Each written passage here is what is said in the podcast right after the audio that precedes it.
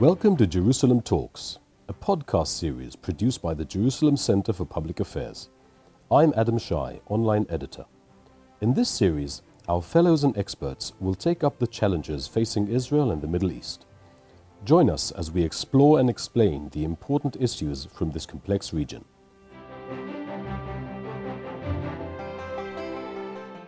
Accusations made against Israel over the last month that the Israeli army used excessive force against Palestinians along the fence between the Gaza Strip and Israel provided me with a strong sense of deja vu.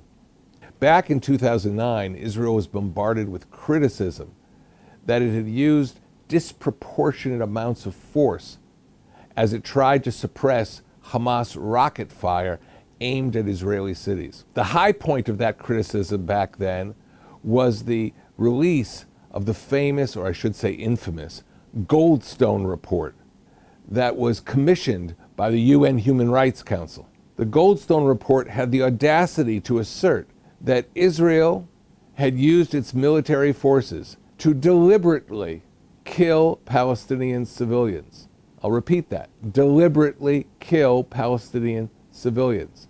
The report was adopted by a large number of countries. At the time, I actually was asked by Brandeis University to debate Goldstone, to bring the evidence I could obtain from the Israeli army to show the truth of what really happened. Actually, in 2011, the truth finally came out about the Goldstone report.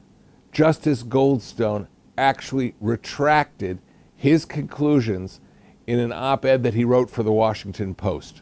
Unfortunately, the damage had been done to Israel in those years. Charles Krauthammer, in fact, called the Goldstone report a blood libel against the Jewish state. Now in 2018, Israel was bombarded again with a whole series of false accusations about how it handled the situation along the Gaza Israel fence. The facts that have come out since that time show a completely different reality from what Israel's accusers have been saying. First, we saw in an area called Kerem Shalom, that's the international crossing from Israel into the Gaza Strip, that Hamas ordered an attack on this passageway that supplies food, pharmaceuticals, clothing, and everything that the people of Gaza need for a normal life. The Kerem Shalom passageway was set on fire by the Palestinians themselves. Second, Mahmoud Azzahar,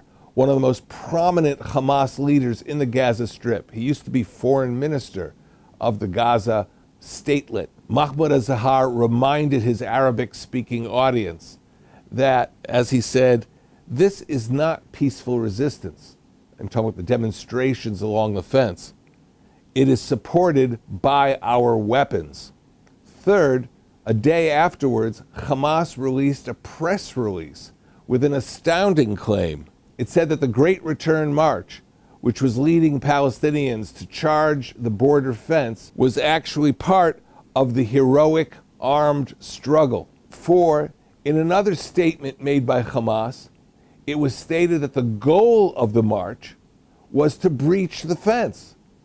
To breach the fence means to break open the fence and allow thousands to pour into Israel.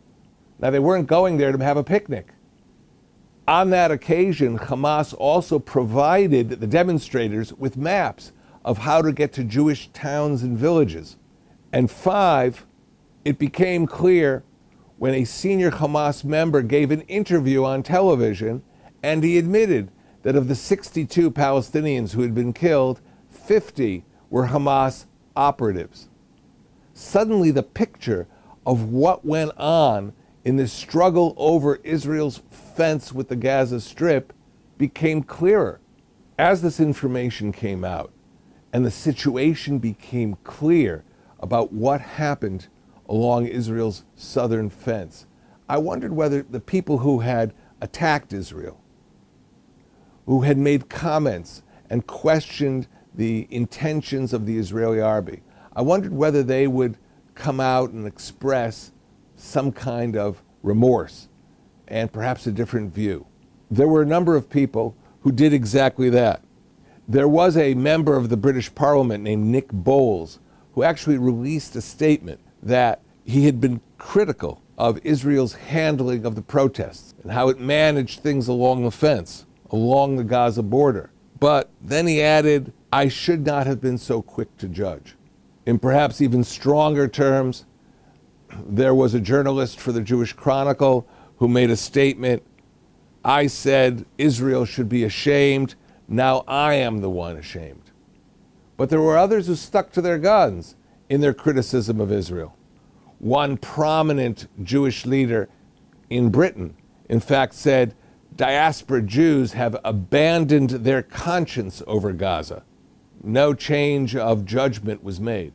Why do people express such harsh criticisms of Israel that are later proven to be baseless? Sometimes it becomes very clear what was their motivation. Not long after the Palestinians rushed the Gaza border fence, President Bashar Assad of Syria ordered an attack on the Yarmouk refugee camp where many Palestinians live. All the critics of Israel didn't say a word about what the Syrian army was doing in Damascus against the Palestinians, which showed that the motivation for attacking Israel was that it was Israel, it was the Jewish state, and not any concern for the Palestinian people. What is common among all the critics of Israel in these kinds of instances in the wars in the Gaza Strip is a kind of rush to judgment by which people automatically assume that Israel is to blame for whatever has occurred. Whether you're talking about Goldstone back in 2009 or you're talking about Israel's critics in 2018, among all the critics of Israel, it's this rush to judgment that shows a basic lack of faith in the Israeli legal system, in the morality of the Israeli army. And it's this rush to judgment that encourages Hamas to keep its war against the state of Israel going.